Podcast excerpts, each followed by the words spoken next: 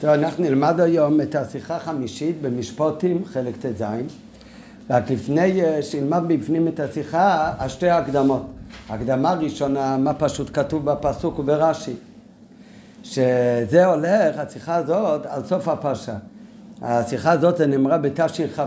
הרי כבר אמרנו כמה פעמים שהביאורים ברש"י, השיחות על רש"י, הרב אמר בשנת תשכ"ה, אחרי הסתלקות של אמא שלו הרבנית חנה, אז כאילו לעילוי נשמתה, הרב התחיל עניין חדש, זה הביאורים ברש"י. ביאורים ברש"י, וברוב המקרים גם הסביר את זה אחר כך בפנימיות העניינים, התוכן של רש"י. אבל עצם הביאור ברש"י, איך ללמוד את הרש"י, אז זה עניין שהרב עשה לעילוי נשמת אמא שלו, אחרי הסתלקות שלה בו' תשרי תשכ"ה. ובאותו שנה, שזה היה השנה של ההסתלקות שלה, היא נפטרה בחודש תשרי, אז הרבי התוועד כל השנה, כל שבת ושבת. כך הרבי מתוועד בשבת מברכים, או שיש עוד שבת מיוחדת. אבל בשנת תשכ"ה, בגלל שלעילוי נשמת אמא שלו, לביאורים ברש"י, הרבי התוועד כל שבוע. בליקוטי סיכס, כל מי שלומד רואה, יש ביאורים ברש"י, פעם על רש"י הזה, פעם על רש"י הזה. בשנת תשכ"ה, תמיד הרבי דיבר את הרש"י הראשון. הסביר את הרש"י הראשון בפרשה. לפעמים בהתעדות הרבה הסביר שתי רש"י, את הרש"י הראשון ואת הרש"י האחרון. אז השיחה הזאת שאנחנו נלמד, זה הולך על הרש"י האחרון בפרשת משפטים. באותו התוועדות, בשבת משפטים תשכ"ה, הרבה אמר שיחה גם על הרש"י הראשון של פרשת משפטים. אבל אנחנו היום לומדים את השיחה הזאת, זה על הרש"י האחרון בפרשת משפטים. מה הרש"י? כתוב בסוף הפרשה, הרי אנחנו הרגע סיימנו ללמוד פרשת יתרו, שבוע שעבר. מה העיקר של כולם יודעים מה מדובר בפרשת יתרו? על מתן תורה, סייעתא דיבריס. ועל גילוי כל העם רואים את הקולות, וההר כולו עשן. אחר כך מגיע כל פרשת משפטים, זה מה שנאמר אחרי מתן תורה. בסוף פרשת משפטים, הקטע האחרון של פרשת משפטים, הרי אין מוקדם ומאוחר בתורה, מדבר עוד הפעם על מה שהיה במתן תורה. אז הסוף ממש של פרשת משפטים, זה ויאמר השם אל משה, עלה אלי ההרה, תעלה אלי להר, ויהי שם, ואתנה לך את לוחות האבן, והתורה והמצווה אשר כתבתי להורותם. שהקדוש ברוך הוא אומר למשה רבנו, אתה תעלה אלי להר סיני, ושם אני אתן לך את הלוחות, זה הלוחות הראשונות. כמה זמן היה משה רבנו בהר כדי לקבל את הלוחות? 40 יום ו40 לילה. מתי זה היה? ממתן תורה והלאה. מתן תורה היה בו' סיוון, לפי דרך בז' סיוון, לא ניכנס. אז היה מתן תורה. אחר כך משה רבנו היה בהר עוד 40 יום לקבל את הלוחות ואת כל תורה שבעל פה ואת המצווה שכתבתי להורותם. ויוקם משה, ממשיך הפסוק, משה רבנו קם ויהושע משרתו, וגם יהושע בן נון משרת משה הלך איתו, והיה על משה אל הר אלוקים. יהושע ליווה עד מקום מסוים, ועד להר אלוקים ממש, והיה על, שם עלה רק משה לבדו, והיה על משה אל הר אלוקים. ולזקנים אמר, שבו לנו בזה עד אשר נשוב עליכם. משה רבנו אמר לזקני ישראל, אתם תישארו כאן עם בני ישראל עד שאנחנו נעזור, והנה אהרון וכו עמכם מבעל דברים ייגש עליהם. והיה על משה להר, ויכס הענן את ההר. משה רבנו עלה להר, והיה ענן שכיסה את הר סיני. וישכון כבד השם על הר סיני, ויכסהו הענן 6 ימים. והענן כיסה את הר סיני מלמעלה למשך 6 ימים. ויקרא אל משה ביום השביעי מתוך הענן. וביום השביעי, אחרי 6 ימים שכבר היה ענן הכבוד על הר סיני, ביום השביעי שענן שכן על ההר, נשמע הכל שקורה למשה רבנו. ומראה כבוד השם כאש אוכלת בראש ההר. ועל ראש ההר באותו זמן היה מראה של אש אוכלת לעיני בני ישראל, שכל בני ישראל למטה יכלו לראות את זה. ויבוא משה בתוך הענן, ומשה רבנו נכנס לתוך הענן. מתי? שהשם קרא לו ביום השביעי. והיה אל ההר, והוא עלה שם על ההר, ויהי משה בהר, והיה שם בהר 40 יום ו40 לילה. סוף פרשת משפטים. וב40 ימים האלה הוא קיבל את לוחות הברית ואת כל המצווה שהקדוש ברוך הוא ציווה לו להורות לבני ישראל. זה תורה שבכתב ותורה שבעל פה, כל המצוות. זה וכל הלכה למשה מסיני, נכון, כמו ישראל. אז זה הסוף של פרשת משפטים. עכשיו אנחנו לא נתעכב על זה, אף על פי שבשיחה הרב מביא את זה כמה פעמים תמיד, אבל בסוגריים מרובעות. אבל אם אנחנו נדלג על הסוגריים האלה, שיש על זה מחלוקת, ורש"י מביא שתי דעות, מה זה 6 ימים והיום השביעי שהקדוש ברוך הוא קרא למשה רבנו ואז הוא עלה 40 יום. יש על זה מחלוקת. דעה אחת אומרת, 6 ימים שהיה ענן על ההר, זה היה 6 ימים לפני מתן תורה. ויום השביעי זה יום של מתן תורה, ואז אמר הקדוש ברוך הוא למשה רבנו, תישאר כאן 40 יום ו40 לילה. זה דעה אחת. הדעה השנייה זה, שה6 ימים שהיה ענן, וביום השביעי קרא למשה רבנו, הדעה השנייה אומרת, זה ימים שהתחילו אחרי מתן תורה. 6 ימים, זה 6 ימים הראשונים כבר מתוך 40. זה הכל אחרי מתן תורה. ביום השביעי שבתוך 40, אז הוא אמר לו להיכנס לתוך הענן. אז זה שתי דעות. לכל הדעות, הקריאה להיכנס לענן על ההר ולהתעכב שם עד סוף 40 יום לקבל את הלוחות, לכל הדעות זה מה שמשה רבנו התעכב על ההר אחרי מתן תורה. זה לכל הדעות. המחלוקת זה רק מה זה 6 ימים ביום השביעי שקראו לו. האם זה 6 ימים ביום השביעי שלפני מתן תורה, ואז היה מתן תורה ואמר לו להישאר בתוך ענן 40 יום ו40 לילה, או שהוא עלה להר 40 יום. 6 ימים הראשונים היה ענן על ההר שעוד לא קרא למשה רבנו, ביום השביעי שאחרי מתן תורה אז הקדוש ברוך הוא קרא למשה רבנו להיכנס לענן. אז זה שתי פירושים שרש"י מביא, של שתי דעות בחז"ל, והרי מביא את זה כמה פעמים בשיחה כמו שאמרנו, אבל זה לנו לא כל כך נוגע, רק נוגע צד השווה, שזה בתוך ההתעכבות בתוך אותו ענן שהיה שכיסה את ההר, זה היה למשך הזמן שמשה רבנו היה על ההר, אחרי מתן תורה 40 יום ו40 לילה. כמובן, לפי מה שאמרנו מקודם, לפי זה הראשונה היה בתוך ענן 40 יום, כי 6 ימים הקדמה היה לפני מתן תורה. לפי הדעה השנייה הוא היה 40 יום על ההר, אבל בתוך הענן הוא היה 6 ימים פחות, כי רק ביום השביעי הוא קרא לו. אז זה שתי דעות. אז זה אומר על זה רש"י, על מה שכתוב, ויבוא משה בתוך הענן, על מה שכתוב בפסוק, שמשה רבנו נכנס לתוך הענן והתעכב שם, אומר רש"י בתוך הענן, אומר רש"י, אתה יודע מה זה הענן הזה? אומר רש"י, ענן זה כמין השנו. הענן הזה הוא בעצם היה כמו עשן. אתה יודע מה זה עשן? כן. נכון. ועשה לו הקדוש ברוך הוא למשה שביל בתוכו. והקדוש ברוך הוא עשה למשה רבנו שביל בתוך הענן, ששם יכול להיות כל 40 יום ולשרוד. זה רש"י האחרון של הפרשה. והשיחה שאנחנו נלמד זה על הרש"י האחרון הזה, בתוך הענן.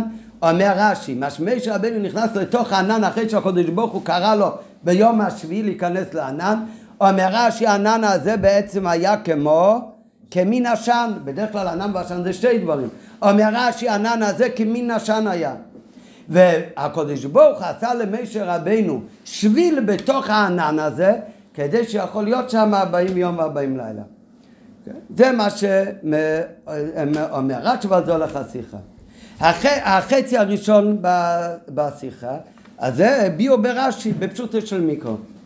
באותו התוועדות שהרב התוועד בשבת, אמרנו זה היה בשנת תשכ"ה. הרב אמר הביאו ברש"י, אמרנו הרש"י הראשון של משפטים, רש"י האחרון של משפטים. באותו שבת בהתוועדות הרב גם אמר, מאמר כן שיחה. מאמר, גם כן דיבור המתחיל, המים היה, ויובא משה בתוך הענן. אמר רבי מיימר, ובמיימר הרבי דיבר בפנימיות העניינים, מה זה ענן ומה זה עשן, מה זה אש ומה זה אש אוכלת. אז בשיחה שאנחנו נלמד עכשיו אז חלק הראשון זה הביאו ברש"י בפשוטו של מיקרו, החצי השני של השיחה זה יינו של תורו בפירוש רש"י, זה הפנימיות העניינים של רש"י, אבל הפנימיות העניינים של רש"י שכתוב חצי השני של השיחה כאן, זה בעצם מהמאמר שהרבא אמר באותו התוודות. ככה שמישהו היה כאן בשבת כשחזרתי על המיימר, אז נראה את זה עכשיו כאן בשיחה. טוב, ואחרי ההקדמות האלה נתחיל את השיחה מבפנים.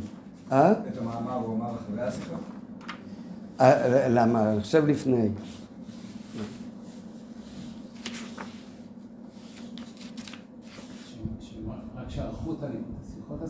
היה קודם מים הוויו במשה בתוך הענן, ואחר כך הביאו ברש"י בסוף הפרשה בתוך הענן.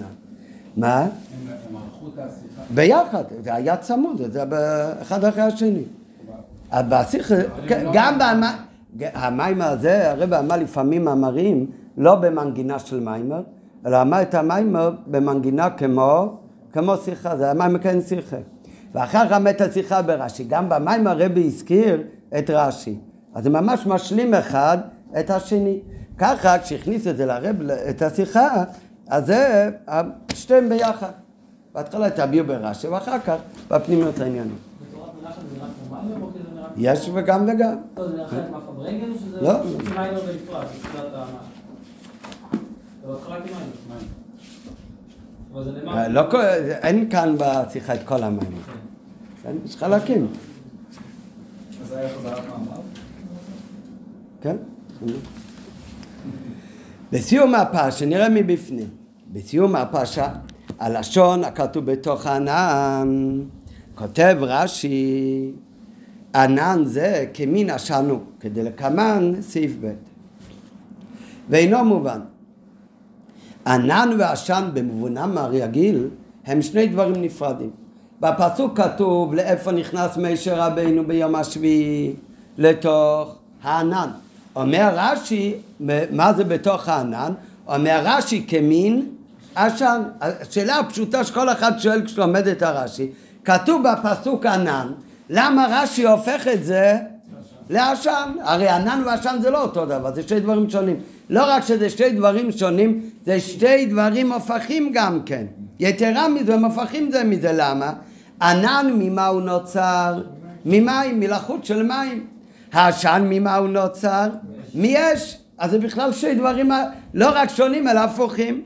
ואם ככה, דבר ראשון קשה, מאיפה לא לרש"י לפרש כאן ענן שלו כפירושו בכל מקום. אז דבר ראשון, מה ההכרח של רש"י? לפרש כאן ענן לא כפי הפירוש הרגיל, אלא להפוך את זה לעשן. ב' מהו בכלל? מעיקר הקושי כאן בפשוטו של מיקרו, שרש"י בכלל צריך לפרש זאת. בדרך כלל רש"י מסביר משהו, ובפרט שהוא עוד עושה כאן חידוש, מהפכה, הוא הופך את הענן לעשן. צריך להיות שיש כאן איזשהו קושי בפסוק, ובגלל הקושי הזה הוא צריך להסביר לי שהענן הזה הוא לא מה שאתה חושב, אלא זה עשן. לכאורה אין שום קושי בפסוק, הפסוק הוא מובן מאוד. ויבוא משה בתוך הענן, ויעל אל ההר, וישם משה 40 יום ו40 לילה. מה לא מובן כאן? שרש"י בכלל צריך להסביר משהו, ועוד להפוך את הענן לעשן. בהמשך דברי רש"י, אחרי שרש"י אומר שענן הוא עשן, מוסיף רש"י, שבתוך העשן הזה, הקדוש ברוך הוא עשה לו שביל בתוכו. וגם זה, בשביל מה רש"י צריך להגיד שהיה שביל בתוכו?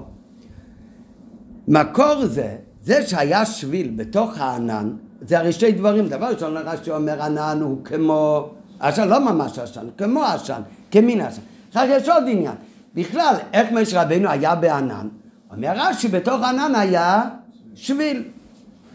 עכשיו, מה המקור הזה שבתוך ענן היה שביל בכלל? כתוב, היה ענן מלא את ההר, בראש ההר.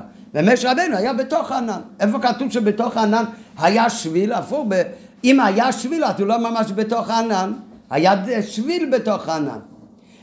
מה המקור? באמת שהיה שביל בתוך הענן, אז המקור זה בגמרא. אבל בגמרא, למה כתוב שהיה שם שביל? כי הגמרא שואלת סתירה. בין הפסוק בסוף הפרשה שלנו, שמשה רבינו נכנס לתוך הענן, פסוק אחרון בפרשת ישרוי, לבין פסוק שאנחנו נלמד בפרשת פיקודי, לא מדבר בכלל על הר סיני. בפרשת פיקודי מדובר אחרי שבנו את המשכן. אחרי שבנו את המשכן, כתוב שמלא כבוד השם את המשכן. וגם שם כתוב שהיה, מי היה צריך להיכנס למשכן? משה רבינו. אז הוא אומר הפסוק, אבל בפרשת פיקודי, כשהיה ענן כבוד השם מלא את המשכן, לא יכול משה לבוא, בגלל הענן הוא לא יצטרך להיכנס. אז אומרת, אני שואל את השאלה, בפרשת פיקודי כתוב שענן השם, זה סותר שמשה לא יכול להיכנס. בפרשה שלנו כתוב, הרבה לפני שנבנה המשכן, חצי שנה קודם, כתוב שמשה רבינו 40 יום היה בתוך הענן. זה השאלה של הגמרא. עונה על זה הגמרא, אתה יודע איך באמת היה משה רבינו על ההר 40 יום בתוך הענן? עונה הגמרא, הענן שהיה על הר סיני היה בתוכו שביל. היה שביל בתוך הענן. ולכן משה רבינו יכל להיות שם. הענן שהיה במשכן לא היה שביל. לכן כשהיה מלא הענן את המשכן, משה רבינו באמת לא יכל להיכנס. זה מה שאומרת הגמרא. זה המקור שהיה שביל בענן על הר סיני בפרשת יתרו. מה המקור שהיה שביל? אומרת הגמרא, לומדים את הגזירה שווה. כתוב כאן ויבוא משה בתוך הענן. אתה בפשוט חושב מה זה בתוך, ממש, שלא היה שביל. אומרת הגמרא, לא, יש גזירה שווה. כתוב ויבואו בני ישראל בתוך הים ביבשה. כשבני ישראל חצו את הים, מה זה בתוך הים? הים, בתוך הים נהיה להם כמו שביל לדרך ששם הם יכלו לעבור. אז כמו בתוך הים זה היה שביל לתוך הים, אותו דבר, ויבוא משה בתוך הענן. אז גם כאן בתוך הענן עשה שביל. אז זה המקור שהגמרא מביאה שבאמת היה שביל בתוך הענן. אבל קשה לומר שלכן רש"י מביא כאן שהיה שביל בתוך הענן, למה? כי אצלנו בפסוק משה רבינו נכנס לתוך הענן, אין לי שום קושי. איפה הקושי? זה רק שאתה תמצא פסוק בפיקודי, ששם כתוב שמלא כבוד השם את המשכן, לא יכול להיכנס. אז צריך לתרץ. אז רש"י היה צריך לשאול את התירוץ ולענות את התירוץ רק בפרשת פיקודי, לא אצלנו שעוד אין שום קושי. ולמה באמת אין שום קושי אצלנו? ופשוט זה מובן מאליו, כי להיכנס לענן, לא צריך שביל להיכנס לענן. הבן אדם לא יכול להיכנס לענן. כן, כל מי שטס, יודע גם המטוס נכנס לענן. כן, כל מי לא רק מטוס, גם בן אדם יכול להיכנס לענן. כל מי שהיה פעם, דיין, היית פעם בערי אלפים, ולפעמים אתה עולה להר, אתה נמצא באמצע ענן, אתה לא צריך שביל. אתה יכול להיות בענן גם בלי שביל. וגם יותר מזה, בפשט, ישרוי, שבוע שעבר למדנו כבר, שהיה ענן והיה מתנתר והיה משה רבינו, לא היה שום בעיה בכלל שייכנס. אז מה אצלנו פתאום רש"י אומר, שנכנס לתוך ענן, מה שלא מסתדר, אומר רש"י, הקדוש ברוך הוא עשה שביל למשה רבינו שיכול להיות בתוך ענן. אז נראה שבפנים בעוד בן. מקור עניין זהו בגמרא, אבל שם זה בא כתירוץ לסתירה בין שני פסוקים. פסוק אחד אומר ולא יכול משה לבוא אליי כי שכן עליו הענן. זה בפרשת פיקודי, וכתוב אצלנו בפרשה ויבוא משה בתוך הענן. דבר רבי שמואל טונה, התירוץ על זה זה גזירה שווה. נאמר כאן בתוך, נאמר להלן בתוך, ויבוא בני ישראל בתוך הים. מה להלן שביל, נעשה שביל בתוך הים. דכתיב המים להם חומה, אף כאן שביל, גם כאן זה היה שביל. אבל ברש"י כאן אי אפשר לפרש שהוא בא לתרץ את הסתירה. כי הסתירה הרי מתעררת רק להלן, רק שנלמד פרשת פיקודי בפסוק ולא יוכל משה. ואם כן, היה על רש"י לתרץ סתירה זו שם במקום שבו היא תתעורר. ולכן בהכרח לומר שמשהו צריך רש"י לבאר איך היה משה יכול להיכנס בתוך ענן. עשה לו הקדוש ברוך הוא שביל בתוך ענן. זה לא בא לתרץ את הסתירה, כי אנחנו עוד לא יודעים את הסתירה. וזה לא בגלל מה שנלמד אחר כך, ולא יוכל משה לבוא, כי שכן עליו ענן. אלא, זה רש"י, צריך להסביר את זה, בגלל איזשהו עניין שנאמר כאן. ממה שמובא כאן בפרשה שלנו בסוף משפטים, מכאן אמור לצאת לנו מסקנה, שמשה רבינו גם בלי הסתירה לא יכול להיכנס בתוך הענן, ועל זה רש"י צריך לתרץ שהיה שביל. אבל זה תמוה למה שלא יוכל להיכנס לתוך העולם, לא רק במציאות, אלא גם מהפסוקים מקודם בפרשת וישראל, לעיל פירש רש"י. על הפסוק ומי שניגש אל הערפל, כתוב מתן תורה היה, על הענן במתן תורה היה חושך ענן וערפל. ולאיפה נכנס מיישה? מיישה ניגש אל הערפל. אומר שמה רש"י, דהיינו, לפני משלוש מחיצות חושך ענן וערפל. זאת אומרת, היה ענן, היה חושך ענן וערפל. ערפל זה הענן הכי גס, הכי סמיך. אומר רש"י, משה רבנו ניגש עד הכי פנימה, שעבר משה לא רק בתוך חושך וענן, אלא גם בתוך ערפל. וזה כמו שרש"י אומר שמה, מה זה ערפל? אומר רש"י, ערפל זה אב ענן, זה ענן עבה, זה אב ענן. ואף על פי כן לא אומר שמה רש"י שהוא נכנס לערפל בתוך שביל, אלא היה בתוך ערפל גם בלי שביל. ורש"י לא מסביר שמה איך היה יכולת של משה לעבור שם. ומזה מוכח שאצל בן חומש למיקרו, כל ילד שלומד את הסיפור, אין לו לכתחילה שאלה איך משה רבנו יכול להיכנס שם. למה? כפי שאנחנו רואים בפשטות, שאפשר לעבור בתוך ענן, אפילו בלא שביל. ואם כן, מדוע רש"י צריך כאן לבאר בפסוק שלנו שזה היה כמו שביל. דרך אגב, בתירוץ בהמשך השיחה אנחנו נראה ששתי החלקים ברש"י תלויים אחד בשני. אם זה באמת ענן, אז לא צריך שביל. אבל רש"י הרי אומר שהענן הזה הוא כמו עשן, אנחנו עוד לא למדנו למה באמת. אנחנו נלמד אחר כך מהכרך של רש"י שהענן הזה לא היה ענן רגיל, אלא זה היה כמו עשן. על זה באמת צריך רש"י להגיד שזה נעשה לו שביל. זה באמת הולך להיות הביור. אבל פשוט זה שתי דברים. בגמרא שכתוב שהיה שביל, זה לא קשור לענן, זה פשוט גם מצד הענן גופה. והביור בזה.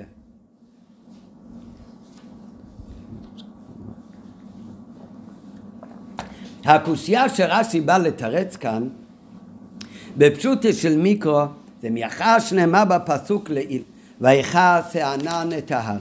הרי מובן מעצמו שהיה על מי של ההר, היינו בתוך הענן. ומפני מה צריך להקדים ולפרט, ויבוא מי שבתוך הענן. טוב, אז זה בהקדמה רב אומר, מה רש"י בכלל צריך להסביר כאן משהו, עוד לפני שמסבירים מה זה שענן הוא כמין עשן, ושבתוך הענן שהוא כמין עשן היה שביל. עוד לפני כל ההסבר, אז רב אומר, למה רש"י בכלל מתעכב כאן? כל הסיבה שרש"י מתעכב כאן, זה רש"י בא לתרץ שאלה אחרת. כתוב בפסוק ט"ו. זה ארבע פסוקים האחרונים של הפרשה. בפסוק ט"ו כתוב, היה על מי של ההר, ויכס הענן את ההר. כתוב בפסוק ט"ו, מה כיסה את ההר למעלה? ענן. כתוב במפורש, ויכס הענן את ההר. ענן כיסה את ההר. אחר כך, כתוב, ויבוא משה בתוך הענן, ויעל אל ההר. בפסוק י"ח כתוב, שמשה רבנו עלה להר, ובהר הוא בא לתוך הענן. זה שכתוב בפסוק י"ח, ויבוא משה בתוך הענן, הוא הרי מיותר לחלוטין. למה הוא מיותר לחלוטין? כי מה ההמשך של פסוק? ויבוא משה בתוך הענן, ויעל אל ההר. והרי כבר כתוב בפסוק ט"ו, שמה היה על ההר? ענן. עשן לא כתוב כאן בכל הפסוק. הרי בפסוק ט"ו כתוב, והיה על מי של ההר, ויכס הענן את ההר, שענן כיסה את ההר. אחר כך בפסוק י"ח כתוב עוד הפעם, והיה על מי של ההר. אבל מה כתוב? ויבא מי של הענן. למה צריך להגיד ויבא מי של הענן? בוודאי הוא בא לענן. הרי אני כבר יודע משתי פסוקים קודם, שענן היה על ההר. אז כל הפסוק י"ח, המילים ויבא משה בתוך הענן הוא מיותר. המילים ויעל אל ההר בפסוק י"ח שכתוב עוד הפעם, זה לא מיותר. למה זה לא מיותר? זה הרי מסביר בצורה שלא נלמד אותם, שזה תלוי בשתי דעות מתי הייתה העלייה הזאת. אם זה הולך על אחרי 6 ימים אחרי מתן תורה וביום השביעי, או שהשש ימים היו לפני מתן תורה. אז איך שלא יהיה המחלוקת הזאת, וזה תלוי איך לומדים את הוויה אל מימי של ההר. כי זה אולי לא אותו עלייה, אבל השאלה היא שעל הוויה אל ההר לא נדבר עכשיו. אבל למה כתוב עוד פעם ויובא מישהו לתוך הענן? הרי אם כתוב ויעלה להר, והפסוק לפני שתי פסוקים כבר אמר לנו שעל ההר היה הענן, שהענן כיסה את ההר. אם יש רבנו עלה להר, אז אוטומט הוא היה בתוך הענן. אז ויובא מישהו בתוך הענן הוא לכאורה מיותר. אז למה זה כתוב כאן בפסוק עוד הפעם? צריך להגיד שבין הפסוק ענן כיסה את ההר בפסוק ט"ו עד לפסוק י"ח ויובא מישהו בתוך הענן, צריך שבשתי הפסוקים באמצע קרה משהו שגורם לפסוק עוד הפעם להגיד ויובא מישהו לתוך הענן. כנראה זה לא אותו ענן שמדובר בפסוק ט"ו. מה ישתנה מבין פסוק ט"ו לפסוק י"ח שצריך להגיד עוד הפעם ויובא מישהו לתוך הענן? אז נראה עוד רגע בפנים.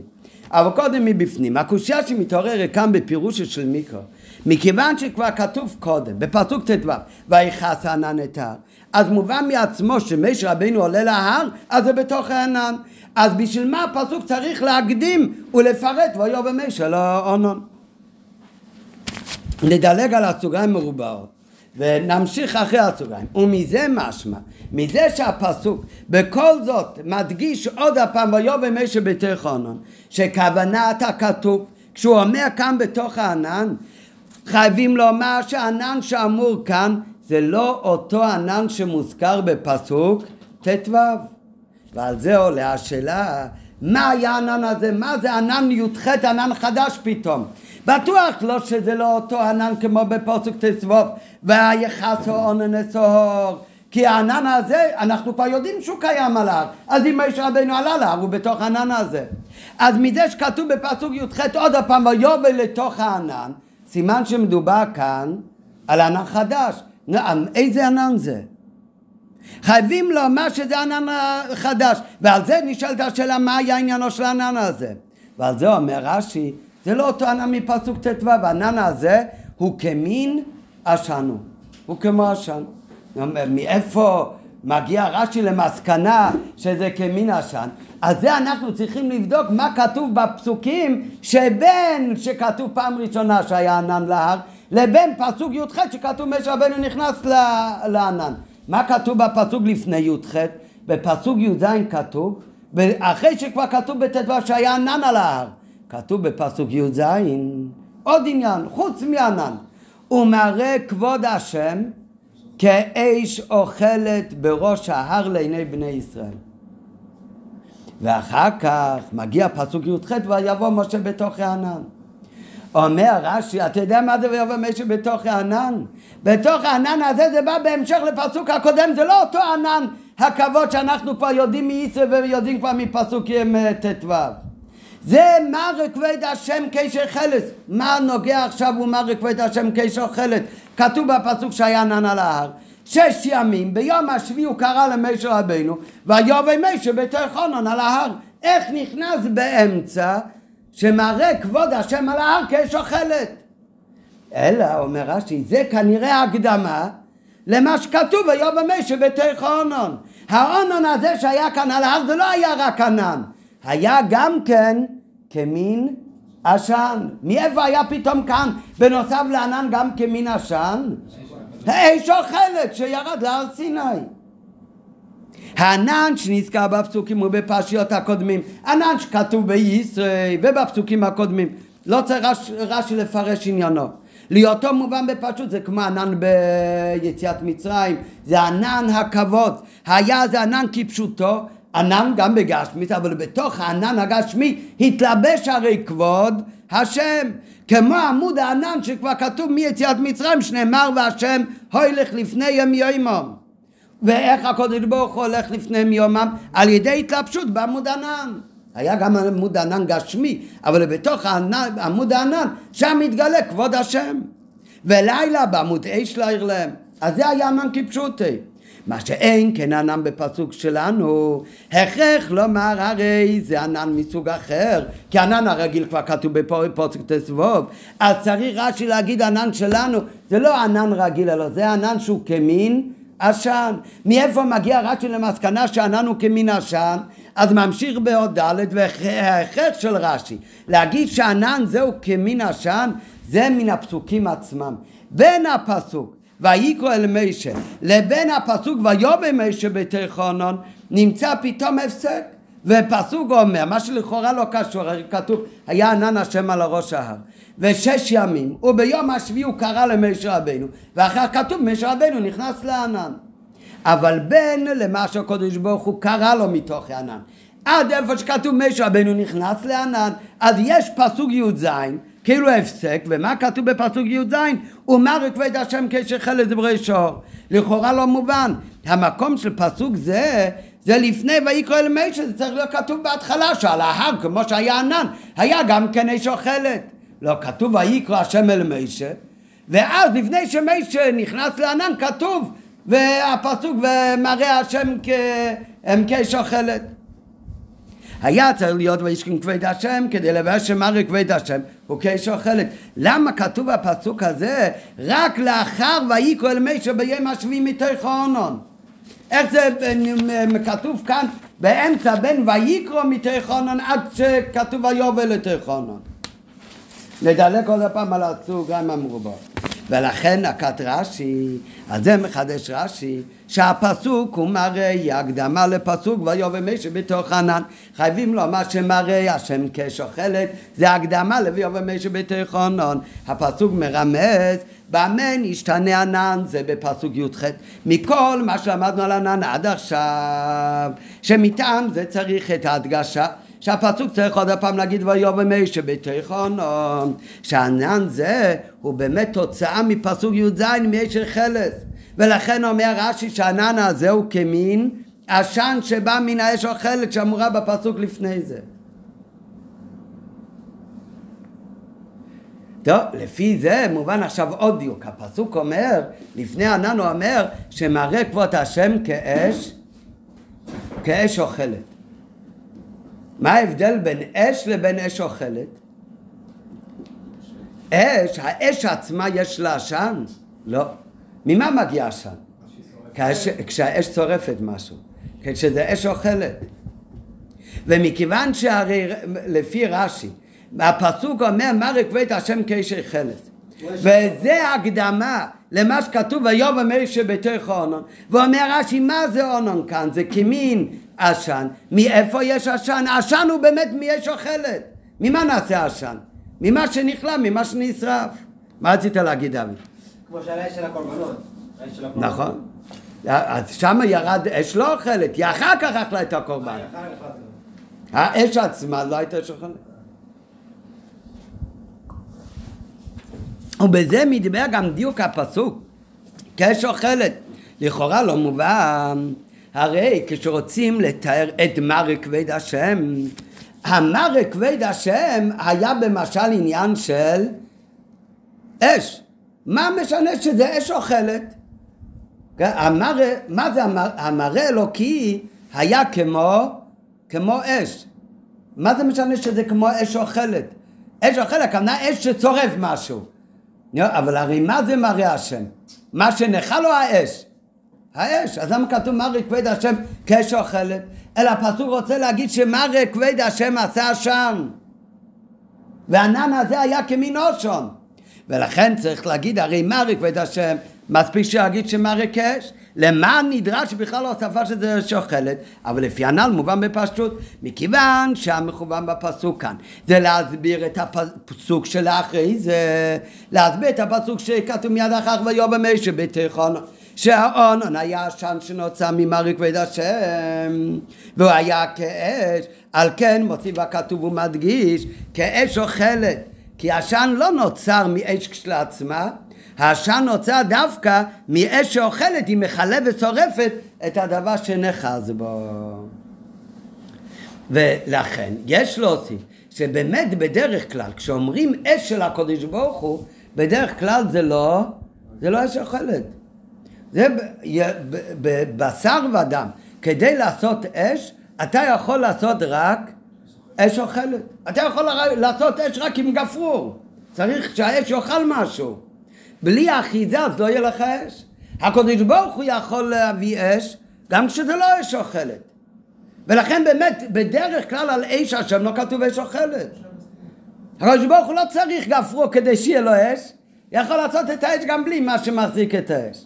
ולכן באמת האש שלמעלה בדרך כלל היא אין האש אוכלת. כמו שלמדנו באמת גם בסנה, כשמשה רבנו יצא להר סיני, שהיה עוד במדיון, ופתאום הוא הגיע להר אלוקים, וראה, מה הוא ראה? מה המראה שהוא ראה? שרצה להתקרב ונסוג לאחור? מה משה רבנו? הוא ראה אש, שזה השכינה, איפה שרתה? על ההר שהיה שם הסנה, ומה הוא ראה? שהסנה איננה, הוא כאן. הסנה נשאר שלם. למה? כי זה היה לא אש גשמי שצריך מה שיחזיק את האש. זה היה אש מהקדוש ברוך הוא. ואש מהקדוש ברוך הוא יכול להיות גם בלי שישרוף את הסנה. לא צריך לחלות משהו כדי שיהיה קיים. ולכן בדרך כלל באמת אש למעלה היא לא אש החלק. כפי שלמדנו כבר ליל בנגע לסנה. והיה בלבת אש, והסנה איננו אוכל. אפילו בדרך כלל הוא לא נאכל. ולכן צריך אצלנו הפסוק לדייק, שכאן על הר סיני עכשיו, כשמשה רבנו עולה להר לבימיון, היה מרי כבד השם כאש, אומר הפסוק, זה היה כאש החלץ. למה זה היה כאש החלץ? במה זה מתבטא? בזה שזה עשה עשן. ולכן זה היה ענן. שכאן הייתה זו אש החלץ, ולכן נתהווה ממנו כמן עשן. ולפי זה, גם מובן הטעם שהוא צריך שלפרש שעשה לו הקדוש ברוך הוא שביל בתוכו דווקא בפסוק שלנו. בהמשך לפירוש ענן זה כמין עשן. אם באמת הענן כאן היה אותו ענן בפסוקים הקודמים, והענן שהיה ערפל לפני מתנתר לאיפה שמשה רבנו נכנס, אז שם לא נדרש הסבר והביאו איך נכנס משה רבנו בתוך הענן. אדרבה, כמבוא לעיל, מי שניגש אפילו אל הרופל, שהרופל זה אב ענן, זה ענן עבה אפילו, לא צריך בשביל זה שום שביל. אבל אחרי שאנחנו יודעים שבפסוק שלנו, 40 יום שהיה בהר אחרי מתן תורה, זה מה שהתחיל רק אחרי מתן תורה. בזמן מתן תורה להר סיני גם כן היה ענן, גם שם נכנס משה רבנו לתוך הרפל, לא היה צריך שביל. מה התחדש בסוף המשפטים זה כשקדוש ברוך הוא קרא לו ביום השביעי להיכנס לתוך הענן, זה היה כבר אחרי מתן תורה שהתעכב שם למשך 40 יום או 40 יום פחות 6, איך שלא יהיה. ואז באמת, אז כתוב בפסוק מראה כבוד השם עכשיו, בנוסף לענן שהיה להר היה גם מראה כבוד השם כאש אוכלת, אז זה ענן כמין עשן ולשם נכנס משה רבנו. אז אומר רש"י, אם ככה זה היה כמין עשן, זה ענן חדש שהיה שם, והענן הזה הוא היה כמין עשן, אז צריך להגיד שנעשה לו שביל. למה באמת? מכיוון שענן זהו כמו עשן, הרי טבע עשן הוא להשחיר על ידי פיח, שבו מיד דבר הנשרף, את האדם הנמצא בו ואת לבושיו. אז נשאלת השאלה, מתעוררת התמיהה, איך יכול להיות? אם היה באמת ענן כמין עשן, ומשה רבנו היה בתוך עשן הזה 40 יום, 46 יום, אז יוצא שמשה רבנו למד עם הקדוש ברוך הוא וקיבל את התורה ואת הלוחות, כשמשה רבנו כל הפנים שלו היו מושחרות שחור מעשן, וזה לא יכול להיות, זה לא מכובד. למה זה לא יכול להיות? גם על פי ההלכה לא יכול להיות, כי לפני שיהודי מתפלל, אז הוא צריך לרחוץ את עצמו. כן, חסיד מוכן למקווה בבוקר לפני התפילה. גם אם לא הולך למקווה, אם הוא מלוכלך, על פי הלכה צריך ללחוץ, נראה עוד רגע. אז אם ככה מתעוררת התמיהה, התוכן שכך יראה למשה רבנו, וכך היה מראהו של משה רבנו מלוכלך, מהפיח, מהשחרוריות של העשן, בשעה שעלה להר לקדוש ברוך הוא, לקבל את הלוחות, שזה עניין הפך הכבוד. מי אומר שזה עניין הפך הכבוד? מביא בהערה 29, מכל שכן, ממה שהגמרא אומרת, שבן אדם רוחץ פניו ידיו ורגליו בכל יום בשביל קונו לעבוד את השם צריך כל נתרחץ. דכתיב כי בצלם אלוקים עשו, וכך זה גם בשולחן ערוך, גם שם כתוב בשביל כבוד קונו צריך בן אדם לרחוץ, רק שם לא כתוב פניו, ידיו ורגליו, רק פניו ורגליו. למה לא כתוב ידיו? המביא זה שאל תראה במשמית ידיו, כי עדיין הרי כל אחד חייב היום לרחוץ, זה בכל מקרה על פי הלכה בגלל נטילת ידיים. אבל על כל פנים רואים מכאן, שכל יהודי בבוקר צריך להתרחץ בשביל עבודת השם להיות נקי, אז כל שכן שלא יכול להיות שמשה רבנו, בזמן שפנים אל פנים דיבר הקדוש ברוך הוא, למד איתו את התורה ונתן לו את הלוחות, אז משה רבנו היה מושחר מהעשן. וזה מה שמיד ממשיך רש"י, ואומר, נכון שהענן כאן הוא באמת כמין השען, אבל משה רבנו לא התלכלך מהשען. למה הוא לא התלכלך מהשען? כי הקדוש ברוך הוא עשה לו שביל בתוכו, ומשה רבנו היה בתוך השביל, הוא הלך, ולכן העשן באמת לא נגע בו, אז הוא גם לא לכלך אותו. טוב, ביו נפלא. רק מה נשאר קשה? אחרי כל הביו נפלא זה נשאר קשה. למה אומר רש"י שהענן הזה היה כמין השען? מה שאני צריך להגיד, הענן הזה, עשן היה. מה זה כמין עשן? ועל זה מגיע כאן תוספת ב' ז' בשיחה. שבאמת, מראה כבד השם היה כאש אוכלת. אבל באמת, באמת, לא היה כאן אש אוכלת ממש. ולכן זה היה רק כמין עשן. הקדוש ברוך הוא עשה שהאש הזה יהיה לו עשן. אבל לא באמת שהיה בזה עשן טבעי לאש. למה באמת לא היה לזה עשן טבעי? כי כדי שיהיה עשן, צריך שהאש יהיה אש אוכלת, צריך לשרוף משהו. כשאתה שורף נייר, אז זה עושה עשן. כשאתה שורף פתילה, פתילה של שם, יש גם עשן. תסתכל בנרות שבת, יש גם עשן, רק עשן דק יותר, תמיד יש עשן. אבל אם האש לא היה מחלק כלום, ממה נעשה עשן?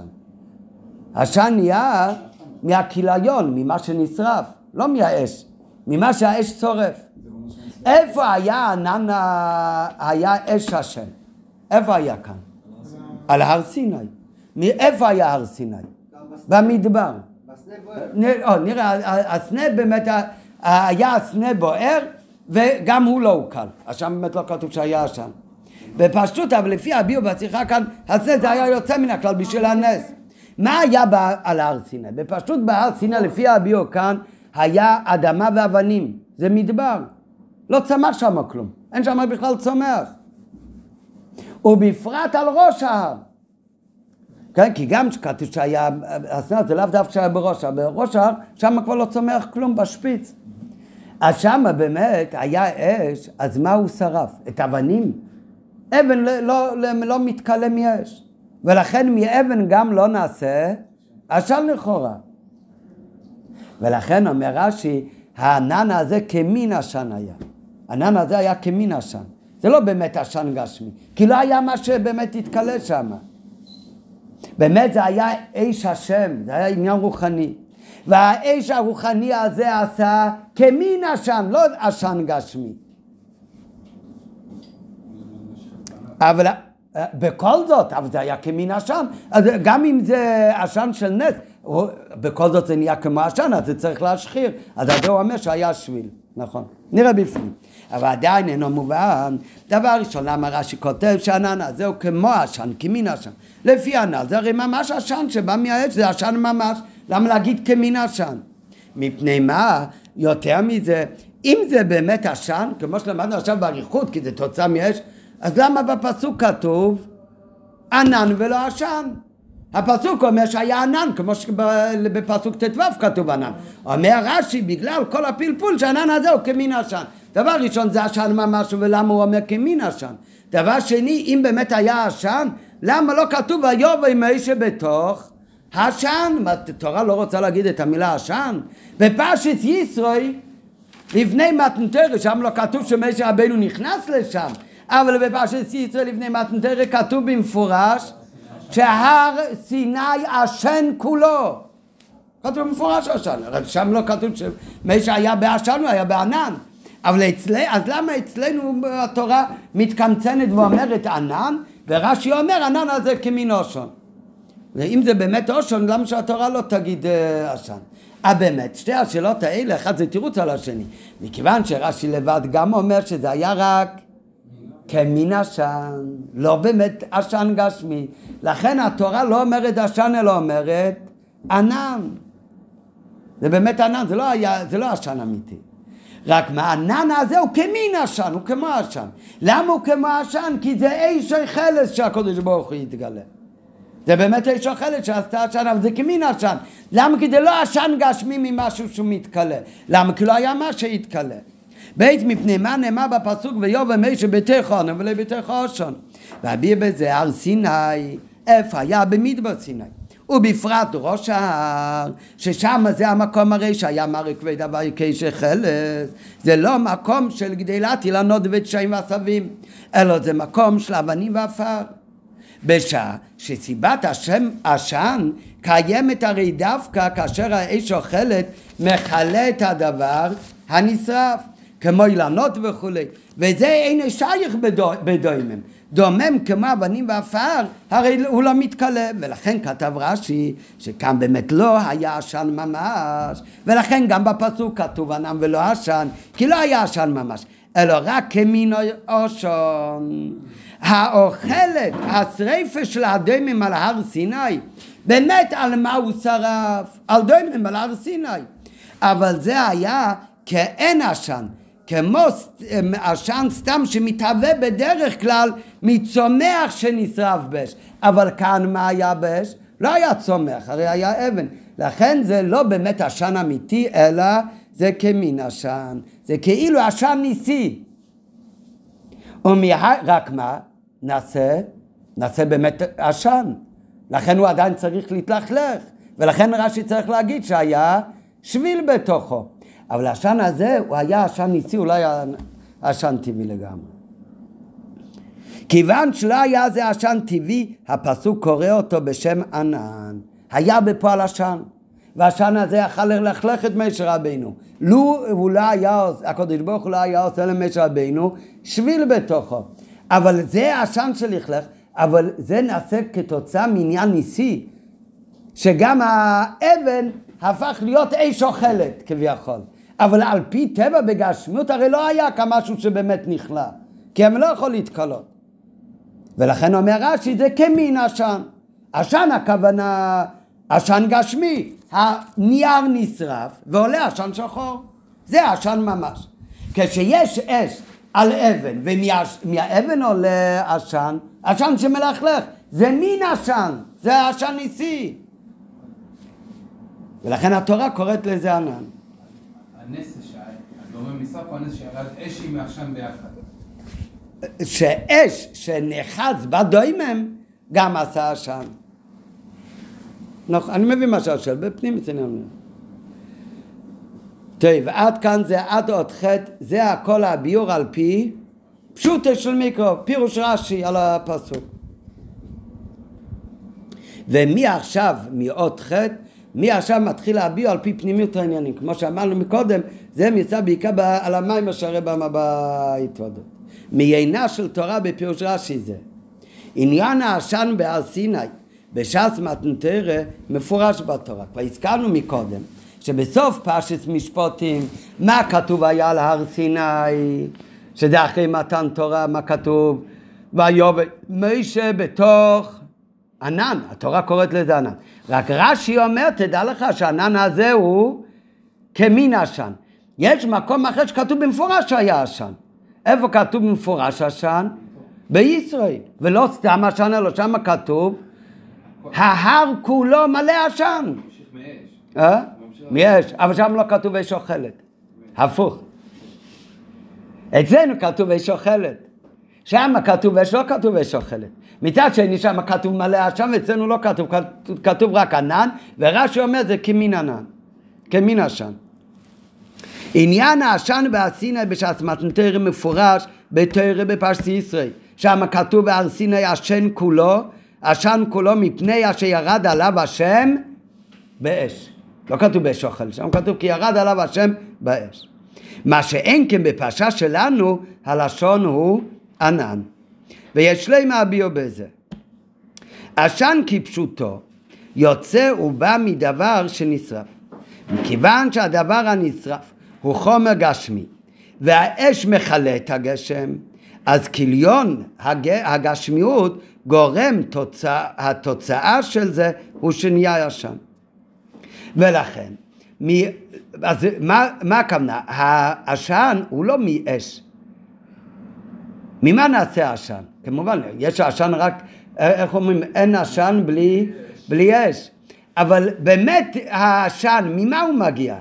הוא מגיע מהאש או ממה שהאש צורף? מה שצורף. היה קמבול עץ, הוא נשרף. אחרי שהוא נשרף, חלק מהעץ הוא עכשיו נהיה עשן. לא האש נהיה עשן. מה שנשרף הוא נהיה עשן. דרך אגב, לכן גם כשאתה לא רואה מה נשרף כאן, אתה רואה רק חצי תמונה. אתה יכול לדעת מה דולק כאן. אם אתה רואה תמונה של להבה, אפילו קטנה, ומהלהבה הזאת עולה עשן שחור. מה אתה מבין? שמה שנשרף כאן זה משהו גס. זה יכול להיות נייר, יכול להיות... כשאתה רואה פתאום אש, ואתה רואה עולה ממנו עשן דק. מה אתה מבין? מה דולק כאן? שמן זית. כן? זה גם עשן. ואם אתה רואה שיש הרבה עשן, הם לבן ושחור, אז לבן... צמיך מאוד, מה אתה מבין? מה נשרף כאן? בולץ! כן? לא, לדוגמה, אני רק אומר לדוגמה, לא יודע בדיוק, כל אחד ינסה. זאת אומרת, למה באמת? כי העשן הוא הרי לא תוצא מהאש. העשן הוא לא תוצא מהאש. העשן הוא תוצא ממה שהאש צורף. ולכן, אם הדבר הנשרף הוא דבר דק, הוא חומר דק בגשמיז, אז גם כן, העשן יהיה עשן דק. כשהדבר שנשרף הוא חומר גס יותר, אז גם כן העשן הוא עשן גס יותר. זה בגשמיז ככה. אותו דבר זה גם כן במובן הרוחני נראה. ויש להם אביר בזה. העשן כפשוטו יוצא ובא מן הדבר שנשרף. כיוון שהדבר שנשרף הוא חומר גשמי, האש הוא מחלה את הגשמיז, אז הכיליון גורם, והתוצאות של הכיליון זה העשן. ולכן, בעשן ישנם חילוקים שתלויים במהות החומר נשרף. כאשר דבר נשרף חומר דק, אז הוא נשרף במהירה יותר, כי הוא מאוד קל להתקלות ברוחניאס, ואזי גם העשן הוא דק וקלוש יותר. מה שאין כן, כאשר הדבר הנשרף הוא חומר עבה וגס, אז גם העשן הוא עב וגס, וגדול יותר, וגם לוקח יותר זמן שהוא מתקלה ונשרף. מזה מובן, שבעשן של כל דבר ניכר, ומתבטא מידת הגסות של החומר שבא לידי גילוי בכליון הדבר. וכמו שזה בגשמיס, כמו שזה ממש ככה בגשמיס, באש גשמי, אותו עניין כך הוא גם ברוחניות, בביטול וכליון הדברים דלמטה ללוקוס. אם הדבר שהוא מתבטא ללוקות הוא דבר דק ומזוכח, אז כשהוא מתבטל, אז גם העשן יהיה עשן דק יותר. כשהדבר אבל שצריך להתבטל ללוקות הוא דבר גס וחומרי יותר, אז גם כשהוא מתבטל ומתקלה, אז יש בזה עשן עבה וגס יותר. על ידי גילוי האש שלמעלה, כאן מדובר כבר בנמשל ברוחניות, אז נחל ומתקלה הישת שלו אילום, ונפל בו ביטל וכיליון ללוקות. וזהו ברוחניות עניין העשן, שהעשן מורה שהישת, ומתקלה, והעולם מתבטל. וזהו ברוחניס עניין העשן. מה זה עשן ברוחניות? זה מורה על כיליון הישס וביטול העולם. ולפי זה, לפי ההקדמה הזאת, נבין עכשיו ההבדל בין שתי הפסוקים הנ"ל. מה זה הבדל בין שתי הפסוקים הנ"ל? בין מה שכתוב במתן תורה. לפני מתן תורה ירד הקדוש ברוך הוא באש, והר סיני עשן כולו, לבין מה שכתוב בפסוק שלנו, שזה אחרי מתן תורה, כתוב ויהו ומי שבתוך הענן, ורק רש"י אומר שהענן הוא כמין עשן, אבל לא ממש עשן, בטח לא עשן כולו. ויש עוד הבדל, ונראה בהמשך, זה הרב מביא יותר בהערות, שבפרשת ישראל על האש כתוב, אש, לא כתוב אש אוכלת, לעומת זאת, בפרשה שלנו כתוב, שהתגלה כבוד השם במראה השם כאש אוכלת.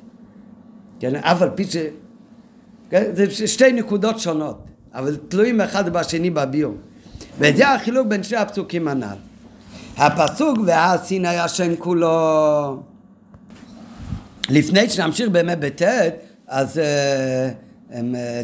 צודק בניה שבהערה 37 כידוע בפירוש השם, שהשם זה ראשי תיבס, עולם שנה נפש. מה מכוון להגיד בזה? אמרנו מה זה השם? זה דווקא שהגשמיס מתבטל מתקלה ללוקות לרוחניס. מהי ההגדרה של גשמיס?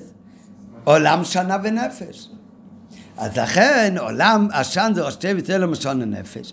כמבוע בספרי הקבולה ובפירוש הרבי לספר יצירה. והיינו, וזה הכוונה, השן ממה הוא נעשה? מזה שהעולם ושנה ונפש, זה כל המטו, הוא מתעלה ומתקלל ברוחניות ובלוקות. עכשיו נמשיך בעוד תת, וזהו החילוק בין שתי הפסוקים הנ"ל. הפסוק והסין היה השן כולו, זה כתוב בזמן מתן תורה. מכיוון שהגילוי אלוקות של מתן תורה היה בדרך מלמעלה למטה. כהמשך הפסוק, מפני אשר ירד עליו הויה באש, היינו שהגילוי היה מצד למעלה, כמו שלמדנו כבר בפעמים. והעולם עדיין אז היה גשמי וחומרי ובלתי מזוכח. על כן פעל אז גילוי אלוקות את הביטול ואת הכיליון של העולם באופן של הר סיני השם כולו. זה ריבוי וגודל העשן, כמו שאמרנו מקודם, מה זה מראה? על גודל החומריות של העולם, שהעולם לא היה עדיין מזוכח ודק. כן, למדנו הרבה פעמים שהתכלית של מתן תורה שיהיה חיבור בין, עלינו, רק יש בזה הרבה אופנים. יכול להיות החיבור בהמשכה מלמעלה למטה. יכול להיות על ידי שגם מלמטה למעלה, שהעולם מתעלה ומזדכך. במתן תורה ניתנה נתינת כוח והתחיל החיבור. אבל מתן תורה עצמו כתוב, מה היה הסדר? בהתחלה היה ואני המתחיל. והירד השם על הר סיני, ורק אחר כך ולמי שאמר עלי. זאת אומרת, קודם היה המשכת אלוקות מלמעלה למטה, ואחר כך למי שאמר לעלות למעלה, הכוונה העלאה מלמטה למעלה. זאת אומרת, כמובן הבירור בעולם והזיכוך, באופן כללי, כהכנה למתן תורה, למדנו הרבה פעמים, התחיל כבר מהזמן של אברהם אבינו, לא ניכנס עכשיו עוד פעם לכל האריכות, אבל אחר כך גם במתן תורה גוף שכבר נהיה ממש אותות החיבור ממש, אז במתן תורה עצמו החיבור היה מצד למעלה. היה וילד השם מעל הר סיני, מלמעלה למטה. ולכן באמת הרי כתוב שאחרי מתן תורה נגמר מתן תורה, הר סיני חזר להיות מקום חול, מקום הדיוט, מותר לכל בהמות בחזרה לעלות להר סיני. שונה ממה שהיה מיד אחרי מתן תורה. מיד אחרי מתן תורה, מתן תורה זה היה התחלה, גילוי מלמעלה, זה אוטומטי גם פעל איזשהו בירור וזיכוך, ואז התחיל עבודה הזיכוך המטו מצד המטו, עלייה מצד הלמטה, ולכן רק אחר כך יכל להיות עבודה שההמשכת אלוקות תישאר בעולם בקביעות. ולכן באמת, במשכון המשכת אלוקות כבר היה יותר חודר למטה, בקרקע המשכון. גם זה רק עד שהמשכון עשה משם. בבית המקדוש, בני ישראל נכנסו לארץ, וזה כבר היה תכלית הבירור והזיכוך מצד המטה, אז יכול להיות שני חב בית המקדוש. כבר אין שום בית המקדש היום בהר הבית, ועדיין המקום הוא מקום קדוש, אסור לטמא לעלות לשם, למה? כי העולם מצד עצמו יזכך ונתעלה לקדושה. זה בקיצור נמרץ. אז כתוב כך, במתן תורה התחיל החיבור, אבל זה היה באופן שהמשכה אלוקות מלמעלה למטה. זאת אומרת, אם זה מצד למעלה למטה, אז הלמטה הוא לא כלי. הוא נשאר מצד עצמו גס וחומרי. ולכן היה שם, בזמן מתן תורה העולם מצד עצמו, היה מצד עצמו לולי הגילוי מלמעלה. העולם מצד עצמו היה עדיין גס וחומרי מאוד. ולכן כשהיה וירד השם על הר סיני והוא ירד באש, אז מה זה פעל? שכל ההר היה מלא עשן. מה זה מלא עשן? מה שיותר הדבר הוא גס, אז כתוצאה מההמשכה מלמעלה, אז מה זה פועל? זה פועל ריבוי עשן. הריבוי עשן זה מהכיליון והשריפה, מההתבטלות. טוב מאוד. אז למה זה לא יש אוכלה? לא, נראה, בינתיים לא עמד יש לך. זה הפסוק בפרשת ישראל. מה שאין כן בפרשתנו, אצלנו מדובר שהקדוש ברוך אומר למשה רבנו להיכנס לתוך הענן, שרש"י אומר על זה כמין עשן, למשך 40 יום. מתי זה היה? אחרי מתן תורה. בפרשתנו שמדובר בזמן שאחרי מתן תורה. מתן תורה הרי כבר פעל איזשהו בירור וזיכוך בעולם. עובדה שכבר היה עשן. העשן זה הרי היה מהכיליון ומהשריפה של החומר יצוא הגשמית. זאת אומרת, מתנתרה פעל איזשהו ביור וזיקוך, אז אחרי מתנתרה, לאחרי הביטל וההזדקחות שנפעל במתנתרה בעולם. אז המציאות של העולם כבר לא כל כך גסה. וכשהמציאות כבר לא כל כך גסה, לכן עכשיו מרי כבד השם לא גרם לעניין של עשן ממש, אלא מה זה גרם? לעניין ענן קורא לזה התורה. למה התורה קוראת לזה ענן?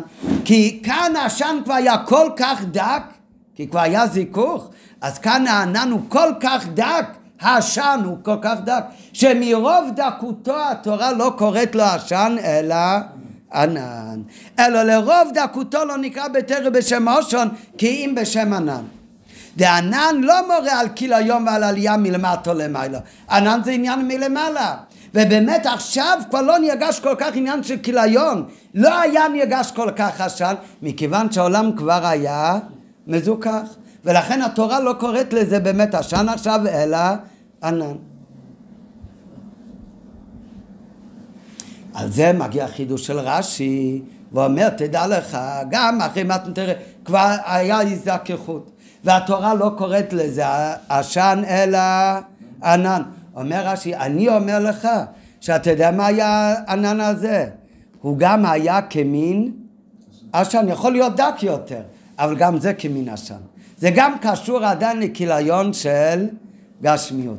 שלא תחשוב שאחרי מתנתרה תכלס העלייה ותכלס העבד הזה, להתעסק רק באש ורק עם הרוחניות. אל תשור שתכלס עבד איזה ענן. נכון התורה קוראת לזה ענן, כי העולם כבר מזוכח יותר. אבל הענן הזה צריך להיות כמין עשן. תמיד העבודה חייבת להיות עם הפעולה, עם הגשמיס. גשמיס מזוכחת, ולכן זה כמין עשן, אבל זה עדיין קשור לעשן. למה זה באמת כל כך חשוב? משה רבינו עלה בשביל לקבל את התורה ב-40 יום. מה תכלס הכוונה של מתן תורה? שיהיה חיבור בין העליינים עם התחתון, אז צריך להיות גם עניין של עשן. טוב, רק לפני שנמשיך הלאה, אז שקד הזכיר, למה אם ככה, אצלנו דווקא כתוב אש אוכלת, לעומת זאת בישראל לא כתוב, הרי לכאורה הפוך, בישראל יגישו איך שהאש קילתה ושרפה ונהיה עשן סמיך. לעומת זאת אצלנו הפוך, מרוב דקותו בכלל קוראים לזה רק ענן. אבל מה באמת בתורה? התורה הפוך, שם זה נקרא אש סתם, אצלנו זה נקרא אש אחת. על זה הם מסביר ככה, מה מצד אחד זה נכון, אמרנו מקודם, כשיש יותר עשן סימן שהדבר הוא יותר גס. אבל יש עוד עניין, כשדבר, משהו יותר במהירות, יכול להישרף ולהיקלל, אז זה הוכחה שהוא דבר דק יותר. מה שהחומר הוא יותר גס, לוקח לו יותר זמן להישרף. ואם יש חומר שהוא לגמרי גס, הוא כל כך גס, אז הוא בכלל לא יכול להישרף. וזה הפירוש, מביא בהערה מחסידית שכתוב, למה באמת צומח יכול להישרף? חי יכול להישרף, מה לא יכול להישרף? דומם אבן. למה? אבן ואפר, זה כזה דבר גס, הוא לא יכול בכלל להיכלל, הוא כזה ריחוק הערך מהאש, שאש זה חומר רוחני, שהוא בכלל לא יכול להתקלות ולהתקלל בתוך האש. זאת אומרת, האבן זה מראה על המטו בייס, על הדבר הכי גס. וזה כל כך גס, שמצד עצמו הוא בכלל לא נשרף בתוך האש. אז זה בגשמיס על אבן. אותו דבר עכשיו נדבר בנמשל. לפני מתן תורה מה הייתה העולם? גס ביותר. כל העולם היה כאילו בדוגמת חומר, איזה חומר? של אבן, של דיימן. שהוא בכלל לא יכול, כי עוד לא היה זיכוך. עוד לא היה בירו בזיכוך. ולכן כשירד האש, אז מה כתוב? לא כתוב איש אוכלת. לא מצד האש לא כתוב איש אוכלת. כי המציץ הגשמיץ עוד לא היה דבר שראוי להיות נחל. ולכן באמת גרם כל הכולו עשן, היה עוד יותר עשן. כי כשהאש שרף גם את הדברים האלה, שמצד עצמם דברים שהם לא נחלים באש, אז זה תכלית הגסות, אז נעשה הכי הרבה עשן. דווקא בפרשה שלנו במשפטים, אחרי מתן תורה, הוא נחל רק מצד הלמעלה. מה שאין כן, זה בפנימיות העניינים, לא בגשם. מה שאין כן בפרשת משפטים, שהיה אחרי מתן תורה, ואז העולם כבר יזדכך ויתעדן יותר. אז באמת כל החומרס לא מוניה יותר דק, ולכן האש השם היא אש, אוכלת, זה כבר דבר קרוב יותר, זה דבר שהוא עלול להיכלל בתוך אש השם, ולכן זה דק יותר, ולכן זה לא פעל גם כן שכל ההר היה כולו עשן, הכוונה בפנימית לא היה בזה עשן גדול, אלא מרוב דקותו התורה קוראת לזה רק הנעם. זה מה שרב מסביר בהערה 40. עכשיו נמשיך, אבל המשך בדברי רש"י. עד עכשיו הוא יסביר בפנימיות עניונים את ההבדל בין הפסוק בישראל לפסוק במשפטים. עכשיו מה בא רש"י להגיד? שתדע לך, אפילו שבמשפטים אתה מדבר כבר בדאגה שזה לא עשן אלא ענן, זה יותר גבוה. אומר רש"י, ענן זה כמין עשן הוא, מאחר שעניינו אינו כהגילוי אלוקות מלמעלה של הענן הנזכר בפסוקים לעיל. הרי למדנו מקודם בשיחה שיש את הענן שמדובר בכל הפסוקים, ששם לא כתוב שהיה שביל, אלו קם ויובא בתוכו עונן. למה הוא חוזר על זה עוד הפעם? כי זה עונן שבא בהמשך לאש אוכלת, זה כמין עשן. אומר רש"י, זה לא אותו ענן, אלו זה בא ממרק בית השם כאש אוכלת, היינו זה אלוקות כפי שפועלת את הביטל במציאות העולם, ולכן זה כמין אש. יש ענן שהוא ענן כולו מלמעלה, זה אלוקות איכשהו בכלל לא מתעסק עם לברר ועם לשרוף את העולם, לבטל את העולם. הענן הזה שכתוב בסוף הפרשה ויובא משה בתוכו ענן, זה ענן חדש, זה ענן שבא בהמשך לפסוק י"ז, זה בא בהמשך לאש אוכלת, זה באמת גם כן ענן, אבל זה גילוי אלוקות. שמה הוא פועל? שהוא פועל זיכוך המטה, שהוא פועל את כיליון הגשמי והחומרי, גם בו יש לו עניין עשן, וגם שם יש עדיין אפרורית ואחוריות הבאים מצד כיליון החומר. מכיוון שהמכוון בעניין התורה זה לעשות את העולם לדיר ולסבור בתחתינים, לכן ענן זה בשונה מענן הפסוקים הקודמים שזה ענן רוחני בלי להתעסק עם העולם, ענן הזה שהוא צרחמי של איקונס בתוכו כדי לקבל את הלוחות ואת התורה ולהוריד אותם למטה. אז גם אם זה ענן, אבל זה כמין עשן הוא, שהוא גילוי מלמעלה שפועל כיליון וביטול החומר של נבראים. זה לא גילוי מלמעלה שמנותק מהביטול הנבראים מהגשמיס. אין זאת, אלא שביותו לאחר הגילוי של מתן תורה כבר, והגילוי של מתן תורה כבר פעל הזכיחות וביטול כללי בחומר העולם, לפי כך לא נעשה עשן כולו כפי שהיה בעת התחלת הגילוי במתן תורה, כי אם עכשיו אחרי בירור וזיכוך זה כבר כמין עשן, זה כבר יותר דק, אבל עדיין יש עשן, והעשן מוכרח להיות. למה עשן מוכרח להיות? כי תכלס הכוון הזה להתעסק עם בירור התחתן, שאם אתה מתעסק עם בירור התחתן, אז זה פועל עניין של עשן גם. רק העשן כאן הוא יהיה דק יותר. ועל זה מגיעה הוראה מכל הנ"ל בעבודתנו. יש כאלה שטוענים, מה לי ולדברים תחתונים? אני רוצה לעבוד את השם רק בדברים, מה שיותר רוחני ומה פחות קשור לדברים התחתונים שיכולים לעשות עשן. אפילו לא עשן דק.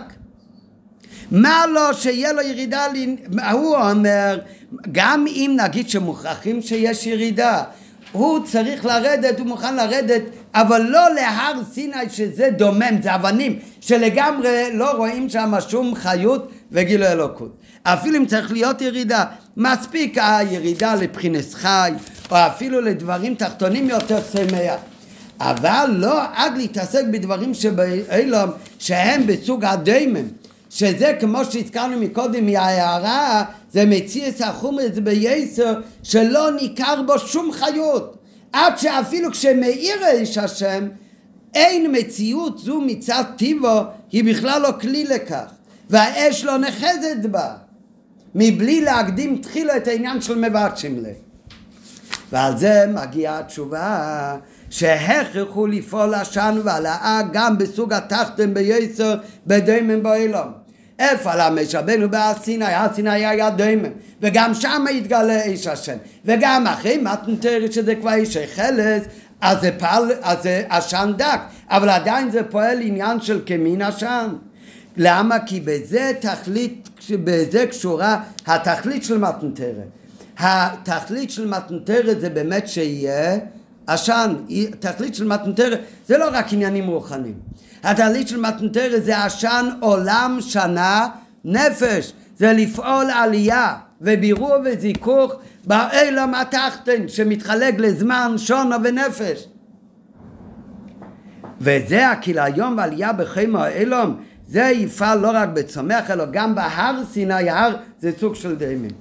רק מה מגיע בן אדם אומר, אם טובים ממנו שהוא צריך להתעסק גם בדברים גשמים ונחותים, כי זה תכלס מתנתר, לפעול ענן, לפעול עשן בעולם של הנפש. אז הוא אומר, אבל אם אתה מתעסק עם עשן, מה יקרה? אתה מתלכלך, אתה תהיה שחור. אם היה יכבד את השם רק בעניינים נעלים, אז אין סכנה שתתלכלך, אבל טובים ממך להתעסק גם עם הדברים הנחותים, דיר בתחתינים.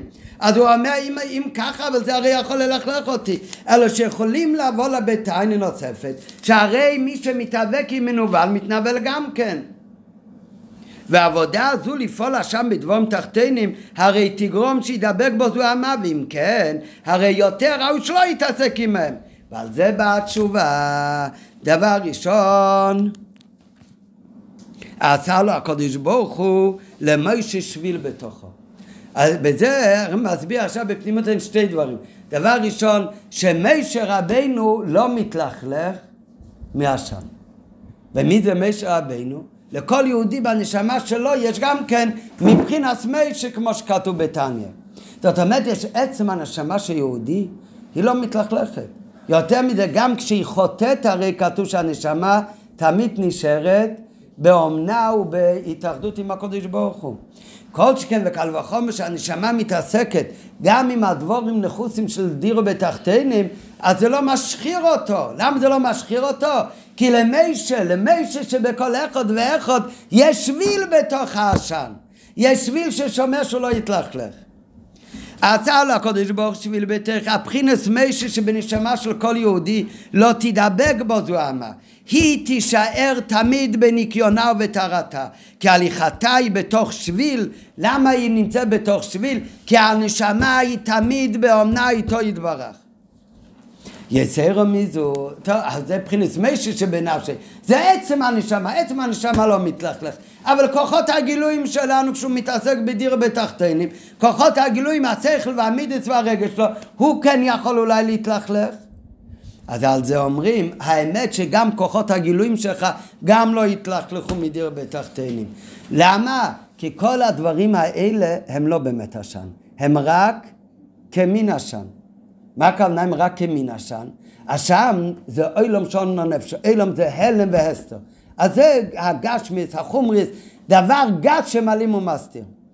עכשיו, ההלם והסתר הזה הוא הלם והסתר אמיתי, או שמה כל התכלית והמטרה של הלם והסתר, קדוש ברוך הוא עשה רק כדי שיהודי יהיה לו בחירה חופשית, ויהיה לו קשה לעבוד את השם, ועל ידי זה עבודת השם תהיה עוד יותר נעלית ותגיע למקום יותר נעלה.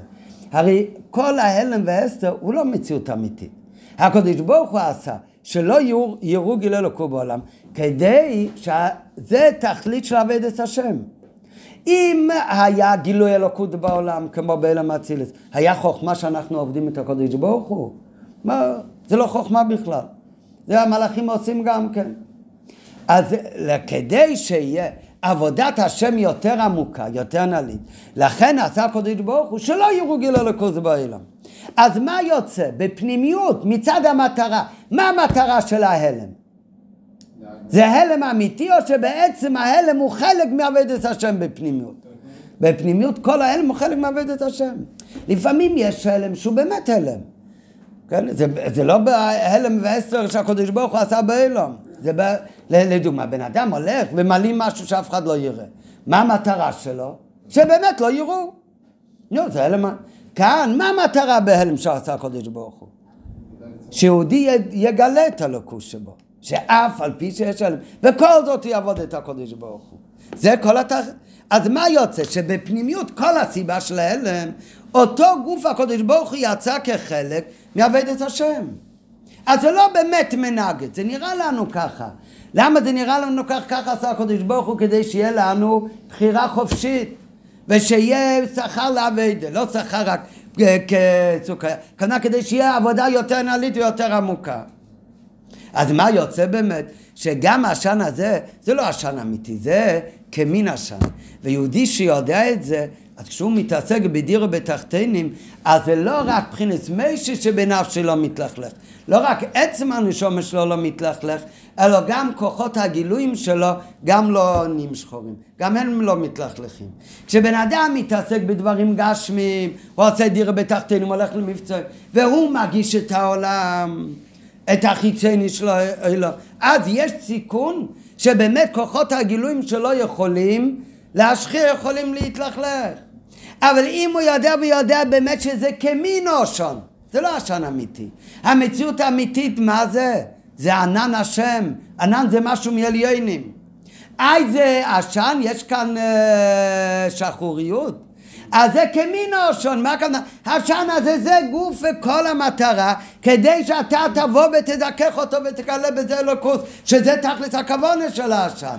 אז באמת, גם ככה הגילויים של היהודי, הם לא מתלכלכים בזה. יתרה מזו, בפנים עניונים, גם הכוחות הגילויים לא מזדעמים מן העשן, שהרי באמת, מה זה, שהרי באמת זה לא עשן כלל, אלא רק כמין עשן. זה עניין שרק נראה כמו עשן. מה זאת אומרת? שמה שהעולם מיילים הוא מעשה על הלוקות, הוא רק כמין מציץ לצריך עניין הבחירה. שאילו הייתה אמת נראית לעין כל, אז לא היה מקום לעניין הבחירה. ולכן עשה הקדוש ברוך הוא שיראה הלם והסתר, ויתרה על כן. מאחר שההלם בו מן הקדוש... כי הרי כל התכלית של ההלם הוא בשביל עבודת השם, אז הוא באמת בפנימיות, מה זה עשן? בפנימיות מה הוא? הפסוק אומר מה הוא נקרא? הוא ענן באמת, הוא אלוקות.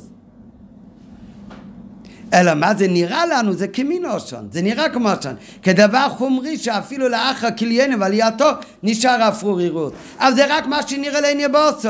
הפנימי של זה הוא באמת ענן של קדושה, כי כל התכלית שלו זה לתוספת אור של קדושה. כשהרב אמר את זה במיימר, אז הרב הביא, כידוע המיימר הרב הצדיק מבדיצ'ב, כידוע מה שאמר רב לוי יצחק מבדיצ'ב, מה דורש הקדוש ברוך הוא מבני ישראל? בו בשעה שאת המציאות של גן עדן הרבי בספרים. את המציאות של גן עדן ורוחנית הקדוש ברוך הוא הכניס לספרים, ללקוטי שיחס. ואילו את טייבס או אילום, את תאוות עולם הזה, הוא העמיד לנגד עינינו. כן? אז מה בא בתלונות עלינו? היה יכול להיות הפוך, שאת טייבס או אילום הזה הוא יכניס לספרים. ואת כל עניוני גן עדן ולוקות הוא יעמיד לנו לפני העיניים. אז למה עשה הקדוש ברוך הוא ככה? אלא שזהו רק כדי לעורר אצל בני ישראל עבודה פנימית. אם היה בגלוי אלוקות, ותאבס אלו מה זה באיזה ספרים, אז זה לא היה עבודה פנימית. ככה עובדים, ככה המלאכים עובדים. כדי שיהיה עבודת השם פנימית שמגיע מבן אדם, אז לכן עשה הקדוש ברוך הוא ששם את וצלם הזה מול עינינו ואת עניינים של אלוקות ורוחניות וגן עדן בתוך הספרים הקדושים שזה יעבד. אז מה יוצא? יוצא שכל ההלם שלו הלם בפנימיות זה רק כדי שיהיה עבודת השם יותר נעלית, עבד פנימית. אז השן הוא לא השן אמיתי. המציץ האמיתי שלו זה עבד את השם כדי שהוא יוכל לעבוד יותר טוב את השם. לכן הוא ענן, הוא אלוקות. רק בחיצייני זה נראה כמין עונן, כמין השן. זה מה במיינו. נו, ומתי נכנס משה רבינו לענן הזה? מתי הוא נכנס לשם? כשהוא הלך לקבל את התורה, עלה עשינו 40 יום ו40 לילה. זה הוראה. יהודי חושב, בשביל להיות כליל התורה, הוא צריך להיות רק רוחני. הוא יפוק, כל עניין התורה זה הרי דיר בתחתינים. ולכן כדי לקבל את התורה, הכנה לתורה, צריך להיכנס למקום שהוא כמין ענן. וזוהי ההוראה שחובה היא להיכנס ולעבור בעשן. ועל ידי זה מקבלים את התורה. משה רבינו וכל אחד ואחד בחינס משה בנפשי קיבל את התורה לאחר ההקדמה של ויובא משה בתוך אונן. שאונן זה כמין עשן הוא. שהוא מכריח להיזקק, ומכיוון שזה כמין ענן הוא יכול לכאורה להתלכלך, ולכן הוא צריך שביל בתוכו. ואף שלשאר בחיצוניות, זה עניין של הלם, לכאורה אתה מגיש שזה עניין של ירידה, אבל צריך לדעת שההלם הזה, על ידי זה באים לויהי בהר, 40 יום ו40 לילה, ודווקא ככה מקבלים את התורה בשלמות. במים הרבה אמר 40 יום ו40 לילה, 40 יום זה הולך על תורה שבכתב, ו40 לילה, אז זה הולך יום על מיקרו, לילה על משנה וברייסה, ועד לא מצא מספו, זה הולך על תורה שבעל פה. הדווקא הכניסה לתוך מין האושון, הדווקא זה הכנה שיהודי מקבל את התורה בשלמות, ב-40 יום, 40 לילה, תראה שבכתב, תראה שבעל פה.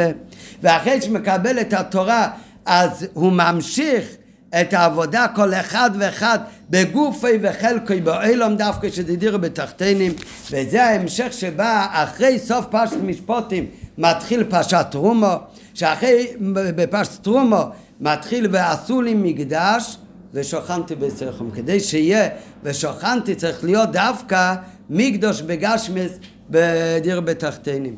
זה עשייה עצמי קדוש לא יזבורך מן הדברים הגשמים, זהב וכסף, שדווקא על ידי זה מתמלא הכוונה שניסה והקדוש ברוך הוא לי אצלו יזבורך דיר בתחתינים.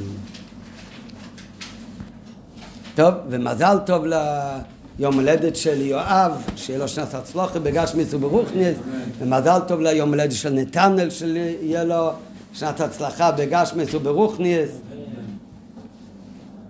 היה עוד ואיתן, לא. ועכשיו גם איתן, וגם לאיתן שלו שנת, לכולם. אמרתי שלכבוד היום הולדת יואב שאל שבוע שעבר, לפני שם לא היה שיעור על השיחה, היה בשבת, אבל על השיחה הזאת. אז אמרתי לכבוד המתנה ליום הולדת, נעשה את זה בשיר.